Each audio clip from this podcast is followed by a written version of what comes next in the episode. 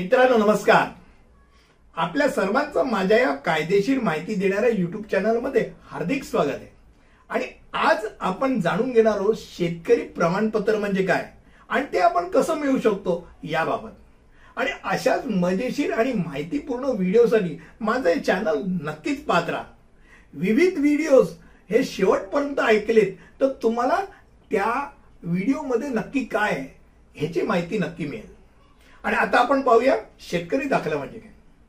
सर्वप्रथम पहिले हे जाणून घ्या की महाराष्ट्रामध्ये फक्त शेतकऱ्यालाच शेत जमीन खरेदी करण्याची परवानगी आहे. म्हणजेच अगदी स्पष्ट भाषेत बोलायचं झालं तर तुम्ही शेतकरी नसाल तर तुम्ही शेत जमीन विकत घेऊ शकत नाही. आणि बऱ्याच वेळा बऱ्याच प्रमाणात आपण असं पाहतो की लोकांना याचं ज्ञान कमी असतं. मग मधला जो आपला नेहमीचा फंटर असतो तो काय करतो? तो चिटकवतो. याला माहिती नाही ना. ज्ञान असा कमीच किमतीत आहे. विकत करतात म्हणजे जमीन विकत घेतात बिचारा मुद्रांक पण भरतो. आणि मुद्रांक भरून ज्या वेळेला ते जमीन नोंदणी करण्याकरता म्हणजे सातबारा उतारामध्ये टाकण्याकरता तलाठीच्या कार्यालयात ते जातात. तलाठी तहसीलदारच्या कार्यालयात गेला आणि त्यांनी सांगितलं की असं असं मी खरेदी केलंय. त्यावेळेला त्याला तिथे विचारला जातो हा प्रश्न शेतकरी आहेस का? नाही म्हटलं तर ती त्या रेकॉर्डवरती लँड रेकॉर्डवरती सातबारामध्ये सरकार जमा म्हणून लिहिली जाते. थेट गेली की हो. मग काय करायला पाहिजे? म्हणून ही माहिती महत्वाची आहे की शेतकरी दाखला म्हणजे काय? आज भारतामध्ये कमी राज्य आहेत. पण आहेत. काही राज्य अशी आहेत की ज्या राज्यामध्ये तुम्ही शेतकरी नसला तरी तुम्ही शेत जमीन घेऊ शकता. ही कोणती राज्य आहे? तर कर्नाटक आहे राजस्थान आहे आणि मध्य प्रदेश आहे. या तीन राज्यांमध्ये त्याला ओपन स्टेट म्हणूया आपण. तुम्ही शेतकरी नसला तरी शेत जमीन घेऊ शकता. मग आपण बऱ्याच वेळा ऐकतो की झालं त्या एवढंच असेल तीन तर फक्त राजस्थानचंच नाव का लावलं जातं? त्याची माहिती घेऊया. कर्नाटक आणि महाराष्ट्रात जवळपास शेत जमीन आहे ती सारख्याच किमतीची आहे. म्हणजे तेवढ्याच किमतीची आहे, तेवढीच महाग आहे. आणि कर्नाटकमध्ये शेतकरी दाखला दिला जातो तो कानडीत दिला जातो. तो कानडीतली शेतकरी दाखला बघणार कोण? बरं मध्य प्रदेशमध्ये शेतकऱ्याचा दाखलाच देत नाही. बाकी सगळं होतं पण शेतकरी दाखला असा देत नाही. फार्मर सर्टिफिकेट नसतो. मात्र राजस्थानमध्ये तुम्हाला सगळा प्रकार होतो. म्हणजे सातबारा उतारावरती पण ते नाव चढून मिळतं आणि शेतकऱ्याचा दाखला हिंदीमध्ये. हिंदीमध्ये शेतकऱ्याचा दाखला मिळतो आणि त्याला भूमी प्रमाणपत्र हे म्हणतात. आणि भूमी प्रमाणपत्र हिंदीमधलं जे पुरवलं जातं ते संपूर्ण भारतात स्वीकारलं जातं.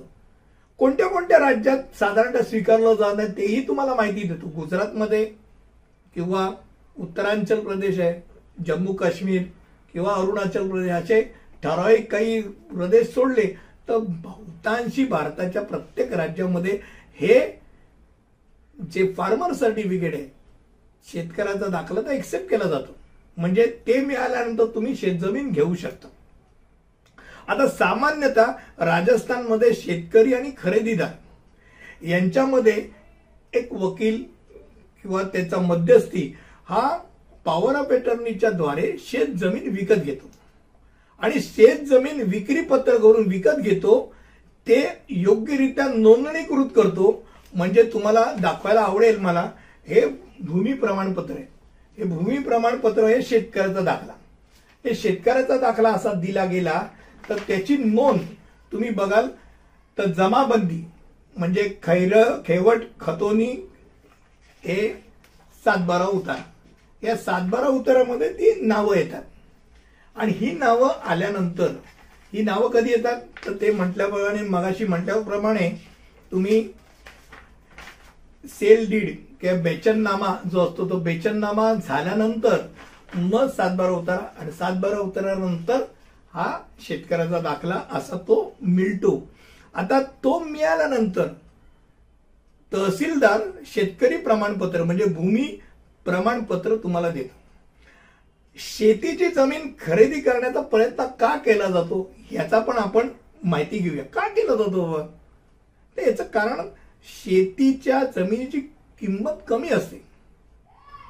एन ए प्लॉटपेक्षा ऍग्रिकल्चर प्लॉटची कमी किंमत असते. आणि बऱ्याच वेळा लोक काय करतात? ऍग्रिकल्चर प्लॉट म्हणजे शेत जमीन घेतात.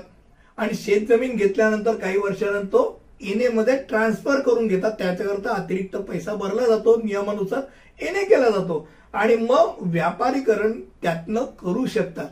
आणि हे सगळं फायदेशीर ठरत असल्या कारणाने मग शेत जमीन घेण्याकडे लोकांचा कलस परंतु मी निश्चितपणे एक सांगतो की यामध्ये बऱ्याच वेळा माणसांची फसगत होती. म्हणजे नक्की किती गुंठे जमीन घेतली की तो शेतकरी ठरतो? हे बऱ्याच वेळा वेगळ्या जिल्ह्यांमध्ये वेगळे नियम आहेत वेगळ्या राज्यामध्ये वेगळे नियम आहेत. म्हणजे माणूस हमखासरित्या फसण्याची शक्यता येते. अनेक वेळेला अनेकांच्या किमतीमध्ये पण तफावत येते. मग तुम्ही तुमच्या वकील मित्राची मदत घ्या. आणि वकील मित्राची मदत घेऊन बाबा हे नक्की मी फसलो जात नाही ना याचा एक कानोसा घ्या. आणि कानोसा घेतल्यानंतर मग त्याला तुम्ही असं दाखवलं की बाबा असं असं काहीतरी आहे. तो व्हेरीफाय करेल आणि तो तुम्हाला मार्गदर्शन करायला नक्कीच चुकणार नाही. आणि मला खात्री आहे असं तुम्ही जर जपून पावलं टाकली माहिती घेऊन पावलं टाकली तर सहसा माणूस फसला जात नाही. फसल्यानंतर वकिलाकडे यायच्या अगोदर वकिलाचा सल्ला अगोदर घ्या. म्हणजे फसण्याची शक्यता कमी होते. आणि शेतकरी होण्याचा आनंद नक्की मिळतो. एक गोष्ट तुम्हाला नक्की सांगू इच्छितो की बऱ्याच वेळेला माझे वडील शेतकरी होतो हो. मी पण शेतकरी आहे. असा अनेकांचा एक आविर्भाव असतो. त्यांच्या माहिती करता. तुम्ही शेतकरी होता. आज तुमच्या नावावरती शेत जमीन आहे का? आणि ती विशिष्ट गुंठेची आहे का? हे महत्वाचं ठरतं तो नसेल तर तुम्ही शेतकरी नाही. म्हणजे तुम्ही अगदी वतनदार असलात पण तुमच्या नावावरती आजच्या घडीला आहे का शेतजमीन किंवा तुमच्या वडिलांच्या नावावरती शेतजमीन आहे का? ते फार महत्वाचं ठरतं. हे जर नाही गणित समजलं तर उगीच स्वतःला शेतकरी समजून शेतजमीन घ्यायला जाल आणि गोंधळ होईल हे डोक्यात ठेवा. तसंच आई शेतकरी असेल तर मुलगा शेतकरी होतो का? नाही हे डोक्यात ठेवा. वडील असतील तर मुलगा होतो आई असतील तर होत नाही. म्हणजे कुठे होतं आणि कुठे नाही हे गणित आहे. हे गणित पहिल्यांदा समजून घ्या. आपल्या वकिलांना भेटा याच्याकरता भेटा. मला वाटतं सोप्या शब्दात तुम्हाला मी शेतकरी दाखल्याबद्दल आज माहिती दिली. अनेकांना फार्मर सर्टिफिकेट किंवा शेतकरी दाखला म्हटल्यानंतर काही विशिष्ट लोकांची नावं येतात आणि मग त्यांच्याकडे धावपळ होत असताना आपण नक्की बरोबर करतोय की नाही करतोय हे मनामध्ये गोंधळ असतो. तो गोंधळ दूर करण्याचा आज मला वाटतं मी प्रयत्न केला. तुम्हाला माझा हा प्रयत्न आवडला असेल अशी मला खात्री आहे. आणि आवडला असेल तर नक्कीच लाईक शेअर आणि सबस्क्राईब करायला विसरू नका. पुढच्या व्हिडिओपर्यंत इथपर्यंत आपण नक्कीच थांबूया. धन्यवाद.